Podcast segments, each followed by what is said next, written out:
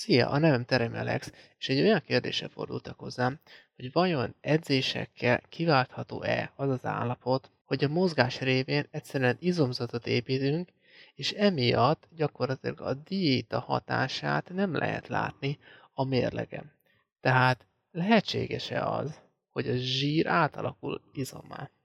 Nos, a válasz erre az, hogy szó szerinti értelemben nem lehetséges, mert a zsír nem tud izommá alakulni, de az lehetséges, hogy amit elveszítünk zsírból, azt azzal párhuzamosan izommal visszapótoljuk. Azonban azt látni kell, hogy zsírból sokkal könnyebben tudunk leadni például 5 kilót, mint például 5 kiló izomzatot építeni magunkra. Tehát sokkal rövidebb idő alatt lehet ennyit lefogyni. Szóval, ha te mégis diétázol, te mellette erősítő edzéseket is végzel, amik, amikkel gyakorlatilag az izomzatodat építed, kialakulhat ez az állapot, hogy a mérleg egyszerűen nem mutatja azt, hogy fogytál volna.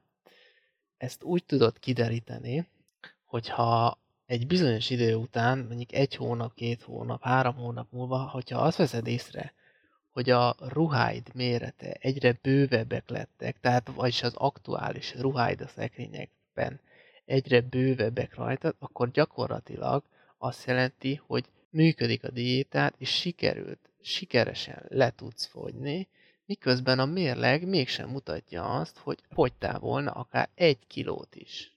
És annak ellenére, hogy mégsem csökken a mérlegen a súlyod, gyakorlatilag mégis vékonyabbnak fogsz tűnni, ugyanis az izom sokkal, sokkal nehezebb a zsírnál, és sokkal ö, kisebb a térfogata.